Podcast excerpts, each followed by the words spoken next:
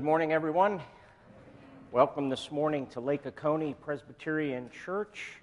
My name is Jeff Birch, and I'm the pastor here at Lake Oconee, and it is my joy and privilege to welcome all of you to worship this morning, and that is whether you are worshiping with us here in person or over the live stream.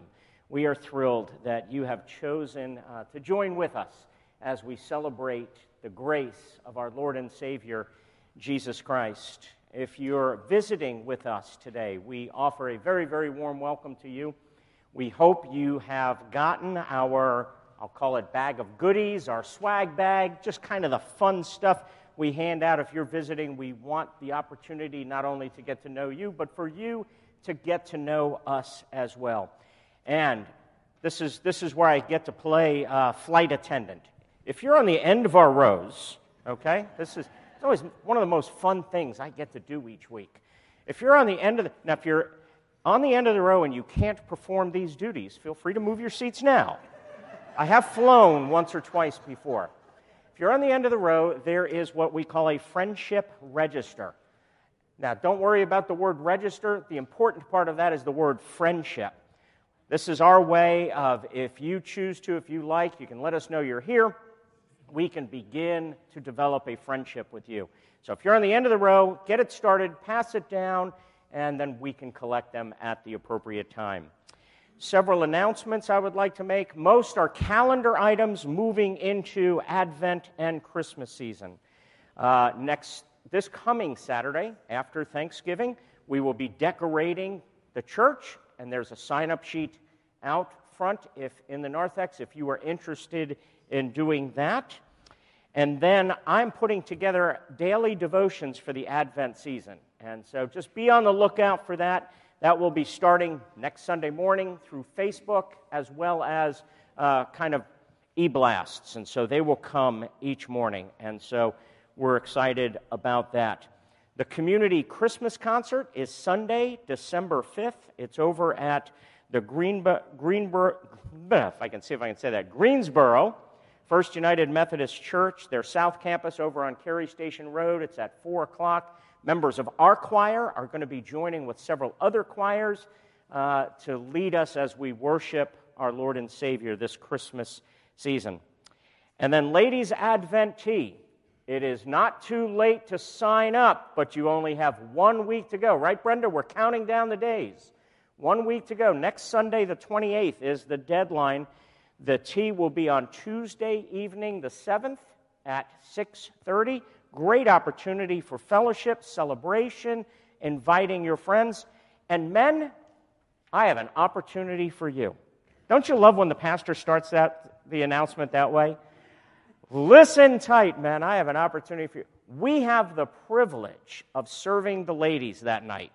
And so there's a sign up sheet out in the narthex. We already have six brave men who've signed up. We only need maybe six or eight more. We'll cut it off at 12. See, the first 12, you want to rush out there to do that? We have the opportunity to put on our black slacks, our white shirt. If you want to really do it up, red or green tie and cummerbund is acceptable, and you can have fun doing that. We have the opportunity to pamper our ladies, and I think that's a great opportunity. So, men, sign up. There's a sign up sheet out in the narthex. And now, the last announcement. Where is my Jan? You're over here. I'm always looking for where you're going to be. Jan, call you up front. Good morning. It is my privilege to introduce to you Chris, Carrie, Susanna, Daniel, and Mary Beth Drinkard. Chris and Carrie since their college days, and then we we're blessed to be a part of their wedding. Um, we've watched them as they have expanded their family, and now we have watched them from afar as God has called them into a journey to, Man- to the Manila, Manila, Philippines. And so we want them to come and share this morning briefly just what they're doing and what God has them doing now. Chris?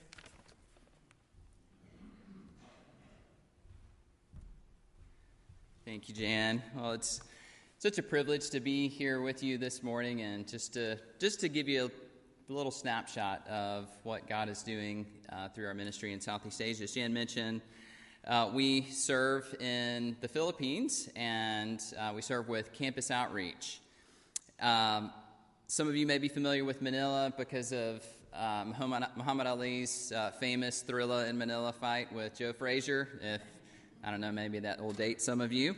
Uh, or if you're a World War II history buff, then you would know that Manila was a strategic city in the Pacific theater of, of the war. In fact, uh, the largest U.S. cemetery outside of the United States is in Manila. There's uh, 17,000 white crosses that mark where our countrymen died. But we are in Manila because I believe it's one of the most strategic places on the planet to build kingdom leaders. And that is because Filipinos are some of the kindest, most courageous, and most mobile people on the planet. Uh, for example, there are over 3 million Filipinos who live, on, live and work on the Arabian Peninsula. It's one of the hardest places to reach with the gospel on earth. And in the city of Dubai alone, uh, Filipinos make up 20% of the population. And so God is sending Filipinos already all over the world. And that's one of the reasons why our family and our team is laboring on college, uh, college campuses in Manila to raise up leaders to send them out into the harvest. So the Philippines has been referred to as the only Christian country in Asia. And that's because about 83% of the population identifies themselves as Catholic. But uh, just as with, or at least maybe 20 years ago, in the southern U.S., um, most people would identify themselves as, as a Christian. It's primarily cultural. Um, and for most people, for most Filipinos, to be Filipino is to be Catholic. It's a part of your culture. But while I have never met a student who didn't believe that Jesus died for their sins, I have rarely met a student who could tell me why. Why was the death of Christ necessary? And what relevance does that have for your life? How is that affecting your life on a day to day basis? So, the heart of our ministry is with college students. As I said, we work on the top university in the country. It's called the University of the Philippines. And that's where we are, we and our team are laboring to build relationships with students, to connect with them over meals and uh, sports and social events, to introduce them to the gospel, to invite people who have a spiritual interest to, ex- to explore the, the claims of Christ, and then to establish and equip those who come to Christ to be laborers and to reach uh, others. As you can imagine, our ministry, uh, because it's so relationship intensive, it's so life on life intensive, it's been significantly affected by COVID over the last uh, two years. And that's because the Philippines uh, was one of the most, experienced one of the strictest and longest lockdowns in, in the world as it relates to um, COVID. So since March of 2020, almost all of life has, has been online. All education has been online from elementary school to college. Uh, our church has actually not met in person since March of 2020. And until just weeks ago, uh, kids under the age of 18 could not go out into public places since March of 2020. So uh, that's kind of been our life, our experience uh, since uh, COVID. So you can imagine what that's, how that's affected college ministry. So we've had to be very creative. Um, and Yet it's been amazing to see God, God's faithfulness to continue to call students to Himself, even through avenues such as online ministry. Um, whether that is the 20 students that we are continuing to disciple through um, online Bible studies and online one on ones, uh, our student leaders taking initiative to reach out to other students in their classes online so having to retrain people how to engage in spiritual conversations. How do you start a spiritual conversation over uh, a chat uh, on the computer or in an online study group? Or uh, through God just calling students to Himself that He wants to save. I shared earlier uh, during the Sunday school hour of a, a Muslim student who one of our staff has been leading through a Bible study through text message because he's afraid of his parents hearing uh, through a video call. So God continues to work. He's continuing to call people to Himself despite the challenges that um, COVID has experienced. And it's just showed us over and over again that God's power is made perfect in our weakness. So I'll just close with a few things to you could pray for us if you'd like to join us in prayer. Uh, one is just that uh, we would finish our time here in the U.S. well. We head back to Manila on January the 3rd, so we want to make the most of this time and just pray that God would make that transition back into Manila and to life there smooth and fruitful. Secondly, um, pray that things continue to open up in, in Manila. Pray that things are on a positive trajectory as it relates to COVID, we've, we've got reports of face to face classes starting next semester. So we're really praying that that would be the case, both for the college campuses and for our kids' uh, school, that they can do face to face classes as well. And just pray that God would pour out His grace uh, on our team, on our students, on our ministry, and really on the Philippines, that God would continue to call people to Himself, that God would raise up laborers from among Filipinos to reach uh, their own country with the gospel, Southeast Asia, and the world. So, on behalf of our family, our staff, our students that we're serving in Manila, thank you for partnering with us to raise up laborers on the campus for the lost world.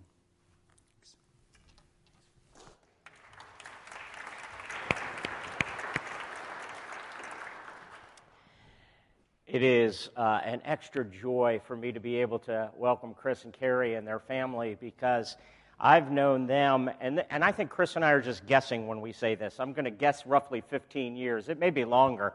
Uh, when I was pastoring in Florida, uh, Chris was one of the leaders at Campus Outreach Augusta, and they would bring students each year to the Summer Leadership Project and worship with us at Spruce Creek. And so uh, I won't share all the war stories, but Chris and I would frequently have lunch together and uh, enjoy fellowship. How about that? I'll just, call, I'll just call it that. So it's a joy to be able to reconnect uh, up here with them. And it's also a privilege this morning to welcome Haley Heinen with us as she is using her gifts. Amy is away, and so Haley, we welcome you, and we are grateful that you are joining and serving with us this morning. And so now, as we prepare our hearts for worship, let's uh, meditate on the goodness of the Lord as the prelude is played.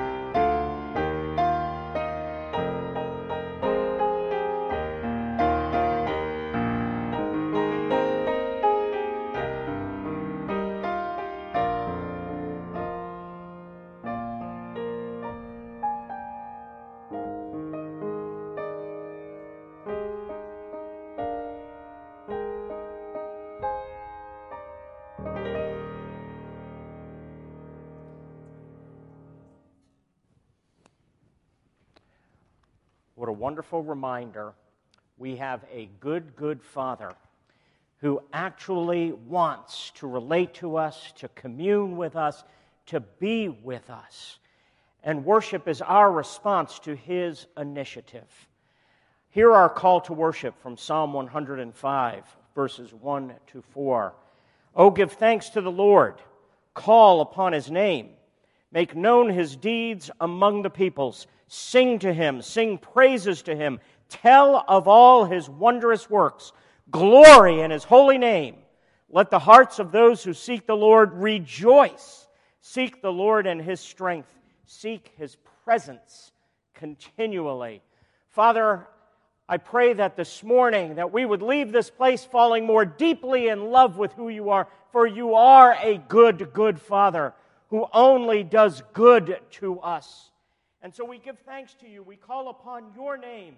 May we make known your deeds to all that are around us. And may we have your presence. We invite you, as you've called us to worship, to join with us as we glory in your holy name through Jesus Christ, our Lord and Savior. Amen. Please stand as we sing our opening hymn of praise Rejoice, ye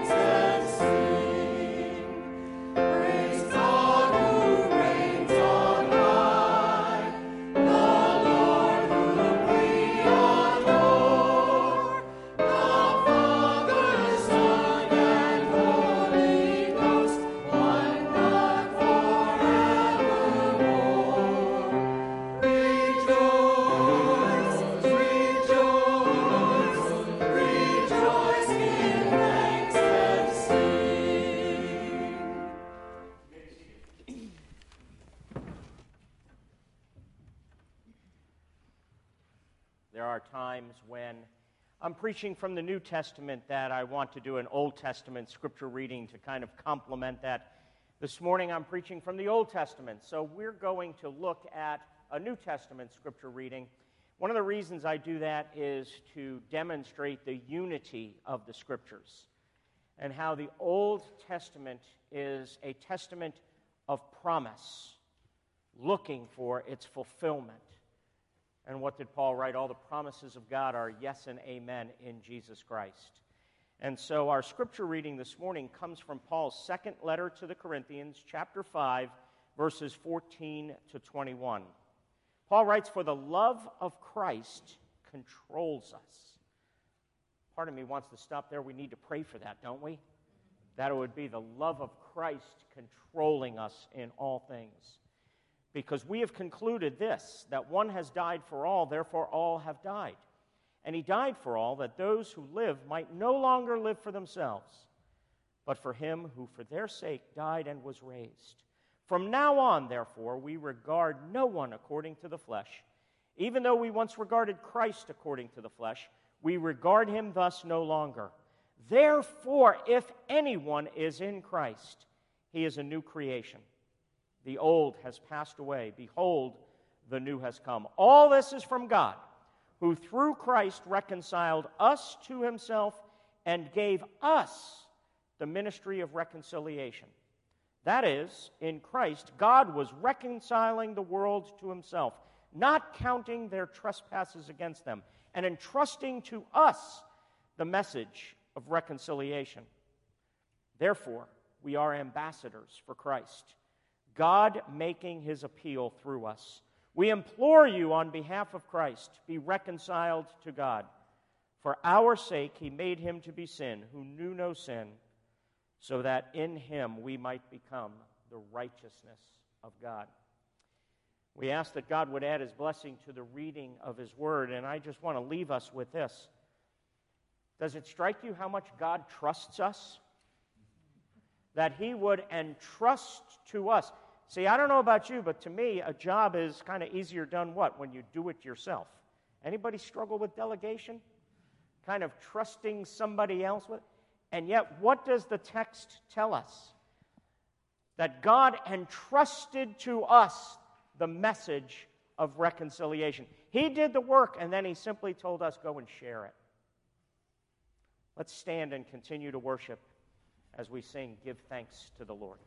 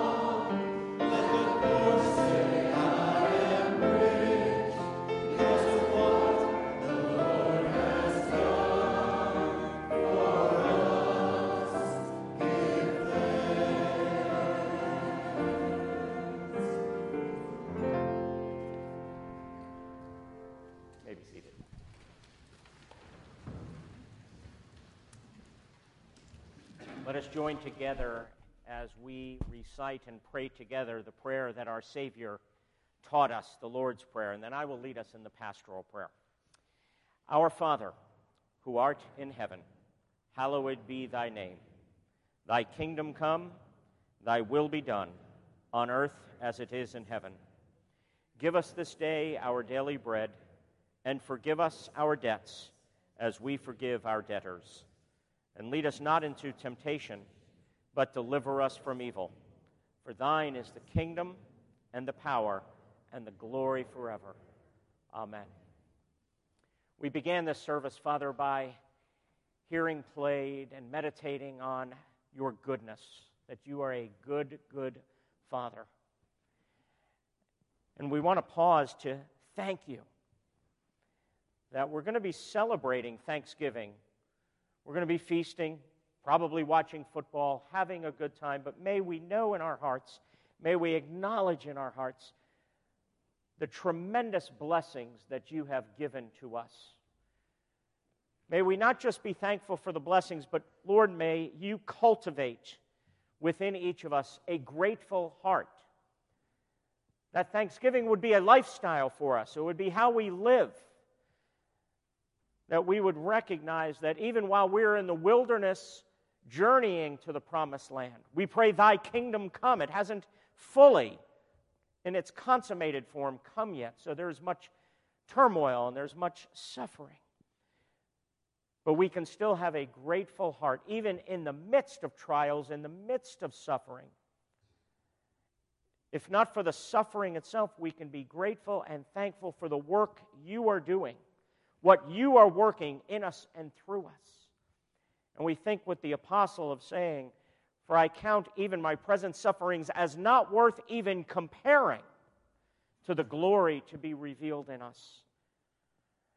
So, Father, we pray that you would cultivate in us the character of Christ, the Christ like attributes.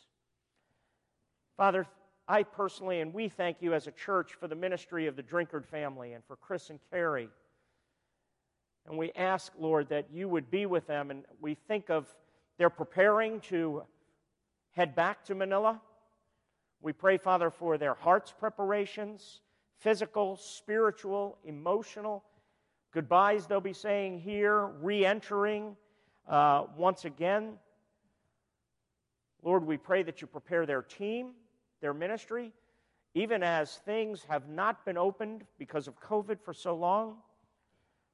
Lord, as they prepare for face to face ministry and what that might look like. We know you've been faithful and at work, but we pray that you give the team creativity, ingenuity, an ability to die to themselves in order to bear the burdens and emulate the gospel, live a cruciform, gospel patterned life before staff, before students.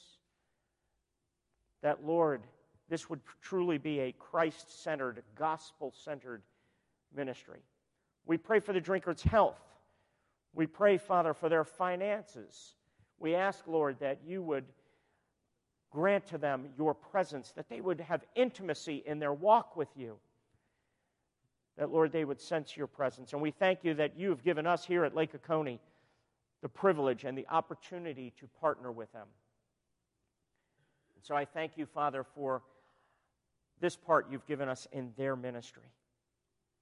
And as we continue to worship, Father, as we prepare to hear your word, as we bring our offerings before you, we ask, Father, as we prayed at the beginning, that we would glory in your holy name so that everything we do would be for your glory.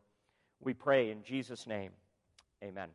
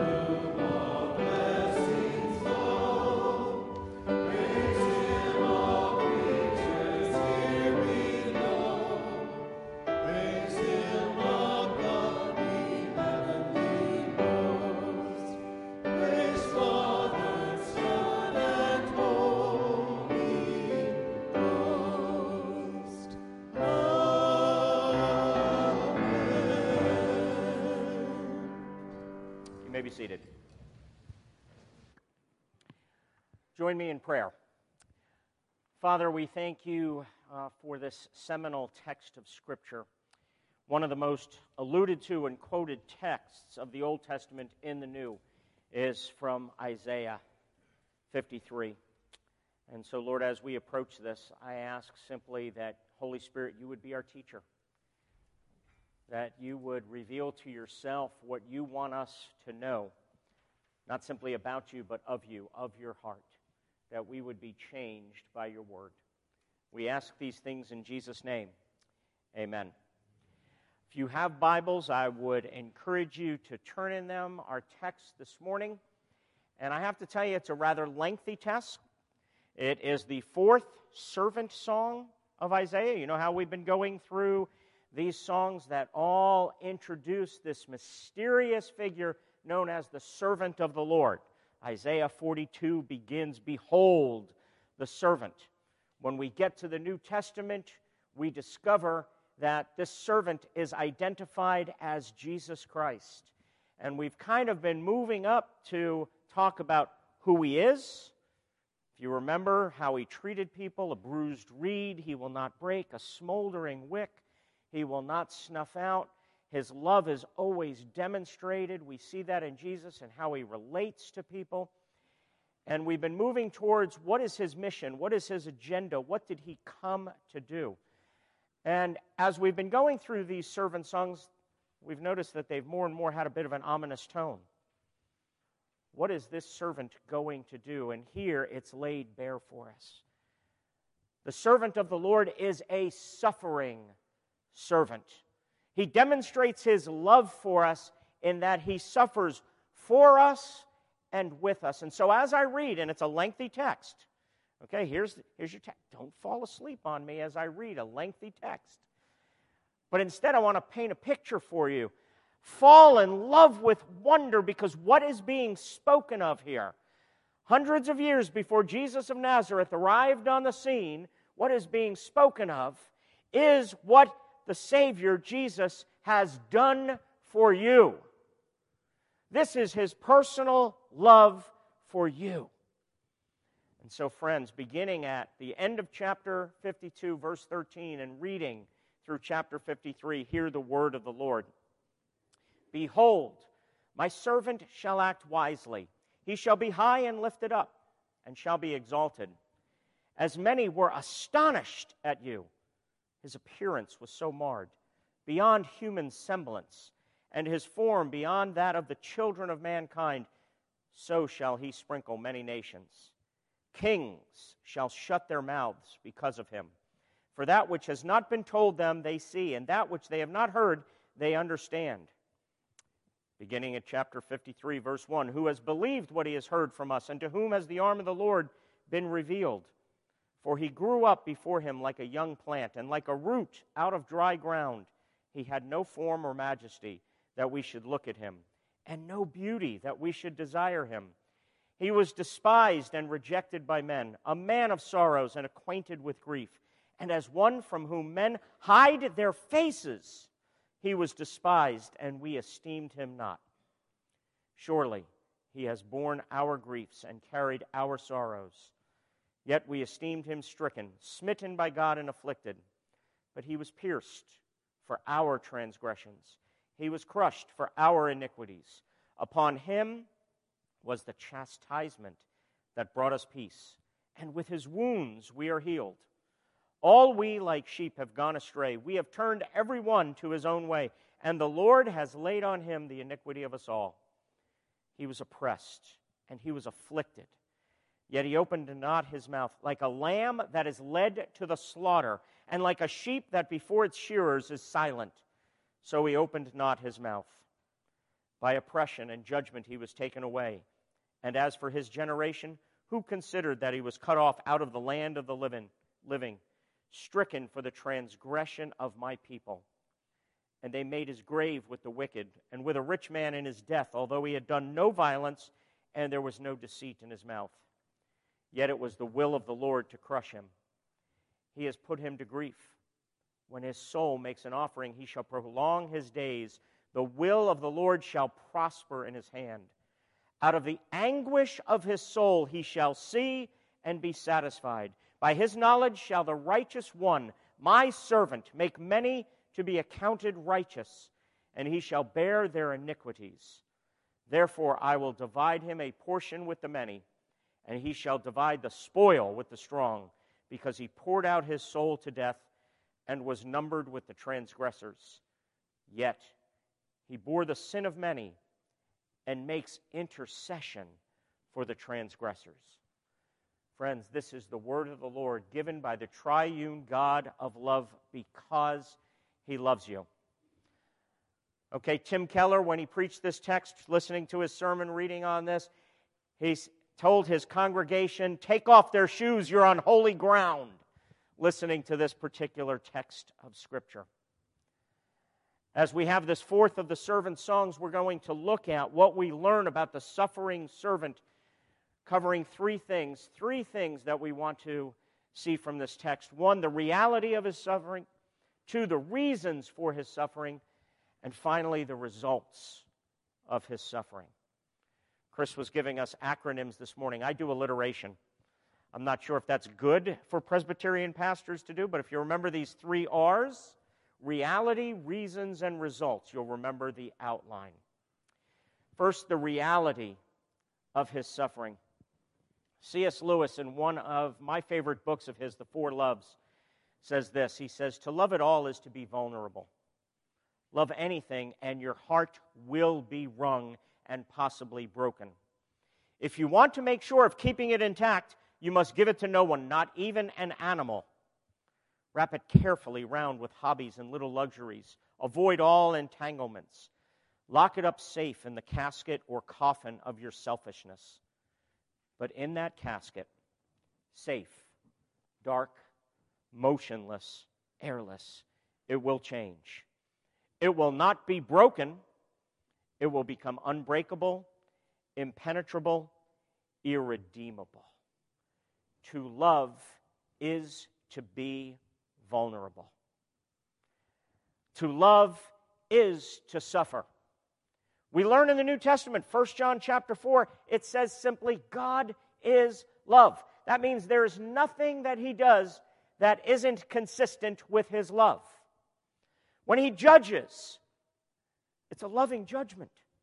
Even in his wrath, it's a holy, loving wrath. It's a loving power. It's a loving justice. It's a loving majesty. Everything is part of his love, which means everything. Now remember, he's the creator. We're built and made in his image. Everything he does showcases his vulnerability. This is an amazing God.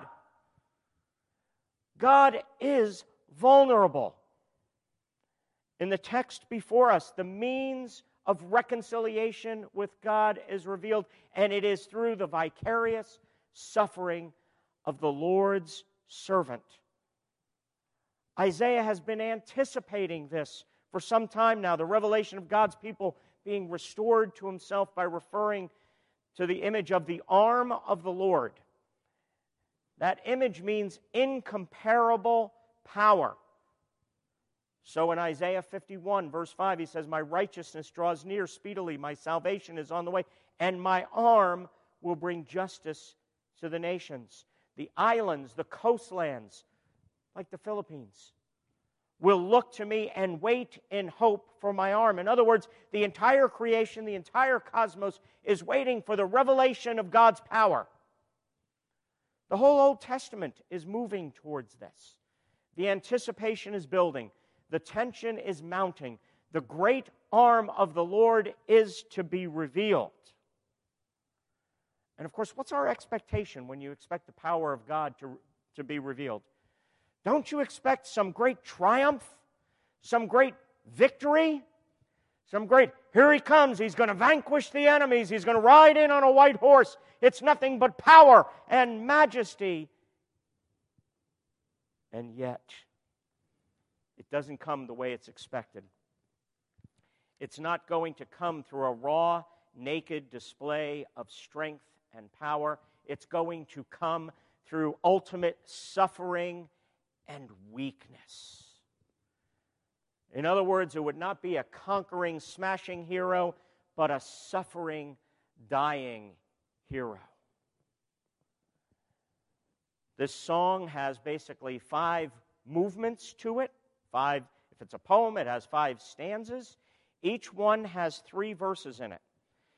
So if you look at verse 13, it says, Behold, my servant shall act wisely. He shall be high and lifted up and shall be exalted. There's the definite note of triumph. There's no question about the ultimate outcome of the servant's work. The song ends even with the same this note of triumph. In chapter 53, verse 12, he will divide the spoils with the strong. The spoils belong to the victor. We've all heard that phrase. It is important for us to notice this that the song begins and ends with this note of assurance because nothing in between looks like victory. See, there's a pattern to the gospel, and there's a pattern to all gospel living.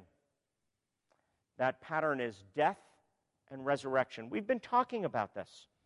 It's humiliation and then exaltation, suffering and then glory. It's not a holding on to power, it's a giving away of power. And friends, if we're going to minister in a Christ like way, remember this is the Christ. You know what it means to be a Christian? To be a Christian means you're united to Christ, He lives in you. Paul in Colossians 1 said, Christ in us, the hope of glory. So it's not about us imitating or emulating Christ. This is about the work He's doing in us because we're united to Him. But do you want to know what that work will look like in our lives? Won't always look successful. Won't look like glory. It'll look like death and then resurrection, humiliation and then exaltation. There's a reason Jesus says, if anyone would come after me, he must deny himself. In other words, give up your rights. Take up your cross and follow me. Gospel centered living is not about holding on to power and glory, it's about giving away power. That's why Martin Luther compared two ways of living. He said you could live under a theology of glory or theology of the cross. Which way do you think Luther was uh, challenging, by the way? He wasn't challenging us to hold on to power and glory. He was challenging us to give up our rights, give up power, give up our freedoms for the sake of others. It will definitely end with resurrection and ascension and victory. But if you pick up, look with me at chapter 52, verse 14, it certainly doesn't look like it. And this is our Savior. It says, As many were astonished at you, his appearance was so marred beyond human semblance not a Kardashian here, is he? Beyond human semblance, and his form beyond that of the children of mankind. So shall he sprinkle many nations. Kings shall shut their mouths because of him. For that which has not been told them, they see, and that which they have not heard, they understand. And of course, how does 50, chapter 53 begin? Who has believed this message? Who has believed what he's heard from us? And to whom has the arm of the Lord been revealed? Look with me at the reality of his suffering. He grew up before him like a young plant, like a root out of dry ground. He had no form or majesty that we should look at him, and no beauty that we should desire him. He was despised and rejected by men, a man of sorrows and acquainted with grief and as one from whom men hide their faces. Do you see the reality of his suffering? Men couldn't even stand to look upon him. He was despised, and we esteemed him not. His disfigurement is both shocking and appalling. He hardly appears to be human. Rather than look like the attractive and conquering heroes of the world, the suffering hero is so marred and disfigured that kings are struck dumb. This is not what we would expect, is it? The revelation of the arm of the Lord to look like. And yet, this is what it is. See, the entire Bible, The entire story of God is a story of God giving away his power for the sake of love. Being vulnerable, giving away himself for the sake of love. Think about some of the ways, even prior to Jesus' death, he fulfilled this ministry. Every part. See, how do we know the Father? We know the Father through the Son, right? To see Jesus is to see the Father. Jesus is the ultimate revelation of the Father. Think about the Gospels for a second. How do we see Jesus? Think of his vulnerability here. He comes and he touches lepers. To the Samaritan woman who was an outsider in the way of ethnicity, in the way of gender, in the way of morality, he fellowships with her. He invites tax collectors and comes over to their home and has a meal, signifying unity and fellowship with them. And then, even after his followers, his best friends, his disciples betray him, what does he do but show them the ultimate hospitality, welcoming back, enjoying just being with them? How do you know God is working in your life? You're moved by some of this welcome of God, that God welcomes you and you begin to welcome others. It's not about doing something extraordinary. It's not about being famous. It's not about doing something out of this world. It's about ordinary, loving God and loving people. God is love, and whoever abides in God abides in love, is what 1 John chapter 4 teaches us. See, it's not the way we would expect. It's not about success and fame and celebrity and power and glory. It's about bearing with one another's griefs, bearing one another's burdens, entering into their griefs, their sorrows. You know, I think one of the hardest messages and one of the hardest parts of discipleship, and for that matter, something I think in general the American church is weakest at, is suffering. I don't know if any of you have heard of the physician, the orthopedic surgeon by the name of Dr. Paul Brand but he was a pioneering orthopedic surgeon in the treatment of leprosy. In the first part of his career, the first part of his work, he was in India. He began his medical career there. The last part, he was here in the U.S. Listen to his observation. He says, In the United States, I encountered a society that seeks to avoid pain at all costs. Patients lived at a greater comfort level than any I had previously treated but they seemed far less equipped to handle suffering and far more traumatized by it. Now, are we advocating glorying in our suffering? No. That is not at all. We don't minimize, we don't glory in our suffering. But, friends, we ought to examine our heart. Because how did God reveal himself? He revealed himself as a suffering servant who was acquainted with our griefs, who carried our sorrows. The character of God is that He is a co sufferer with us. That God, if you're a believer, that God in Jesus Christ lives in you. He's in you. He's not going to be anointing a life of holding on to your power and glory because that is completely anathema to everything He is and He stands for. That's the reality of His suffering. Now look at the reasons of his suffering, verses 4 to 6. And the reasons of his suffering are very simple. He loved you that much. It says, Surely he has borne our griefs and carried our sorrows, yet we esteemed him stricken, smitten by God, and afflicted. I want you to notice all the pronouns here. He was pierced, so all this suffering we've talked about. Why? For our transgressions. He was crushed for our iniquities. Upon him was the chastisement, or the justice, or the punishment that brought us peace. And with his wounds we are healed. All we, like sheep, have gone astray. We have turned every one to his own way, and the Lord has laid on him the iniquity of us all. See, I want you to look at this with me. The servant is not suffering because God has inflicted deserved punishment on him.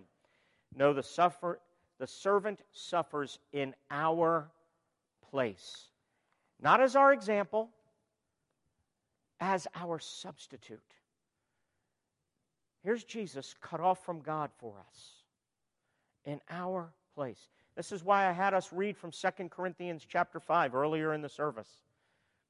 Because ch- chapter 5, verse 21 is a tremendous summary, if you would, of what Isaiah is prophesying here. God made him who knew no sin to be sin for us, so that in him we might become the righteousness of God.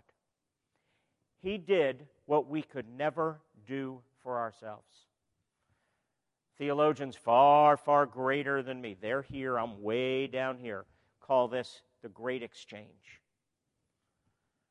That Jesus is exchanging in both death and life his self for us. How does Tim Keller always say it?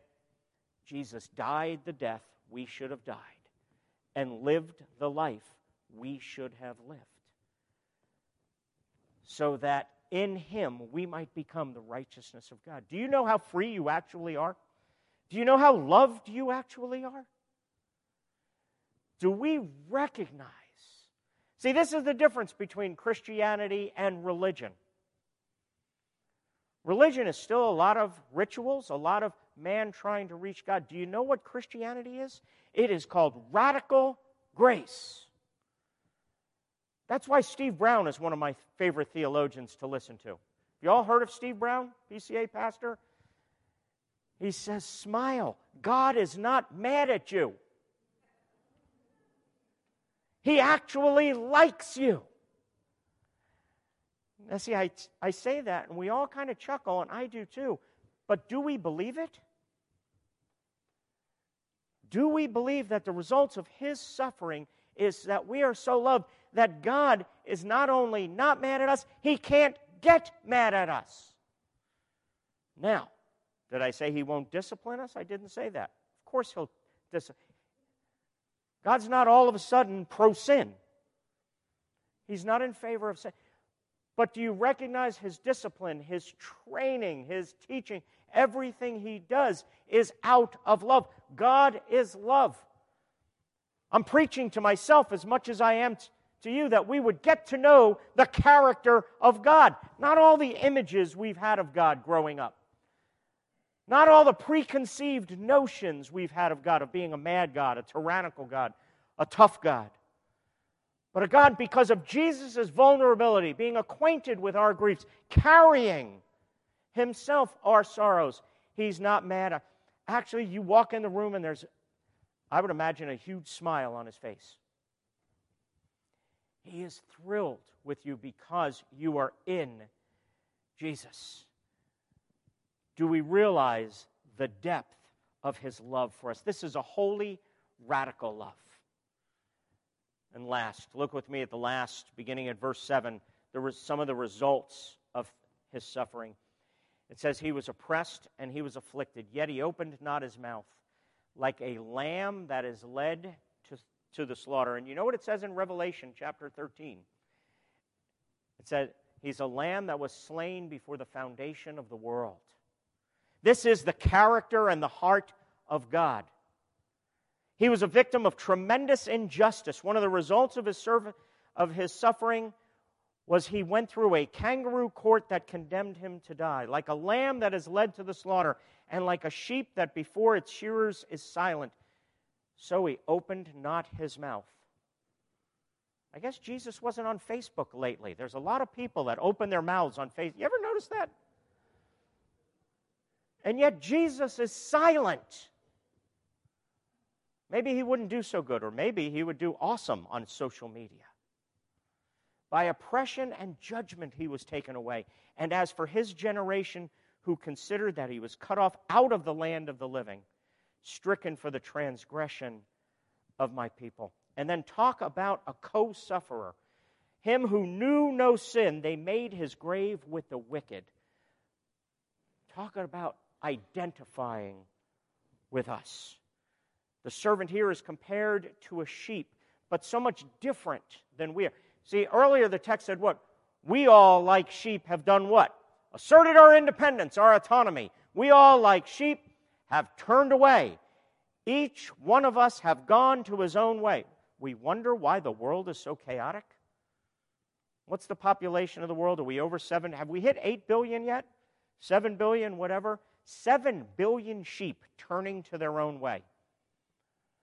And I wonder sometimes if the church is any different. It's been entrusted to us to have the message of reconciliation.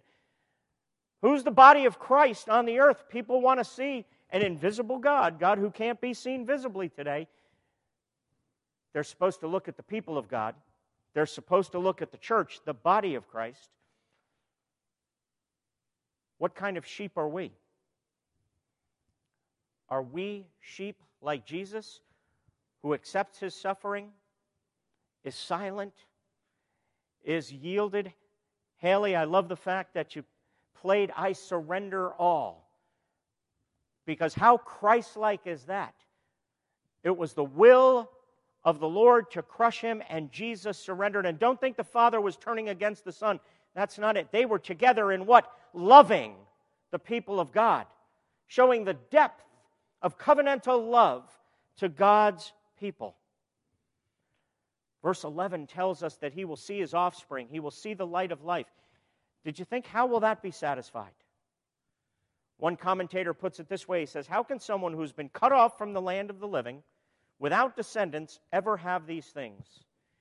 He writes, It certainly looks as though resurrection is the only answer. And what is his reward? Why did he do it? It's us. He did it all for us. See, verse 11 is absolutely amazing. He will see the light of life and be satisfied. And do you know what he's saying? He's saying, all this pain, all this vulnerability, all the injustice, all the oppression, it's worth it. I'm satisfied. And do you know why? Because we are his bride, we are his inheritance. He says it's worth it and it's satisfied because I didn't lose you. Now, friends, that's why radical grace is difficult because it takes us completely out of control. And guess what we like to be? In control.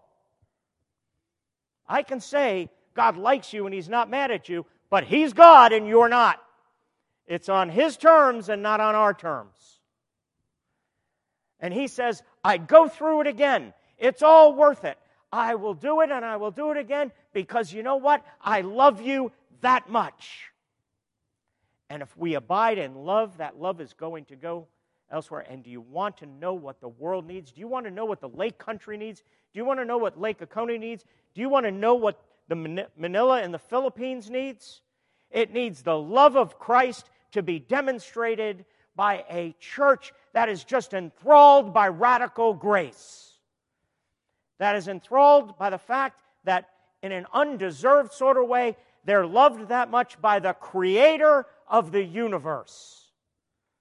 The world doesn't need our agendas, doesn't need our glory, doesn't need our power, doesn't need our programs. The world needs love for us to bear burdens, for us to be acquainted with their griefs, to empty ourselves for the sake of others. We're united to Christ, who is a servant, and we're called to live the servant's life. And the burden of servanthood is what? It's to bear the burdens of those around us. It's easy just to tell people where the cure is to be found. Takes no involvement. None of their mess passes into you. But that's not how Jesus did it. He identified with our mess, and all of our mess completely passed into him. He took our burdens, our mess. Friends, you're united to Christ. See the reality of his suffering. See the reasons for his suffering. See the results of his suffering. Let's pray. Father, Words completely elude us sometimes to be able to say how we praise you and thank you for the gift of Jesus. I know for myself, I simply ask that I would understand more your love, that I would be rooted and centered in your love, and that we would be rooted and centered in your love, and maybe then be a little less selfish and a little less insecure. Father, thank you for Jesus Christ. the Lamb who was slain before the foundation of the world. In Jesus' name, amen. I invite you to stand and sing our closing hymn of praise this morning.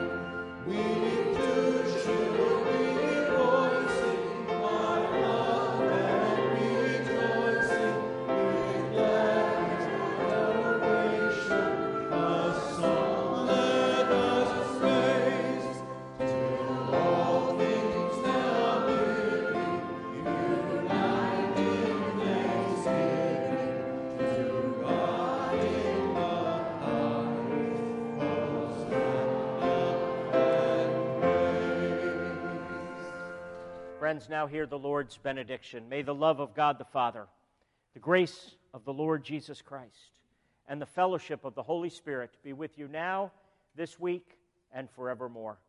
Amen.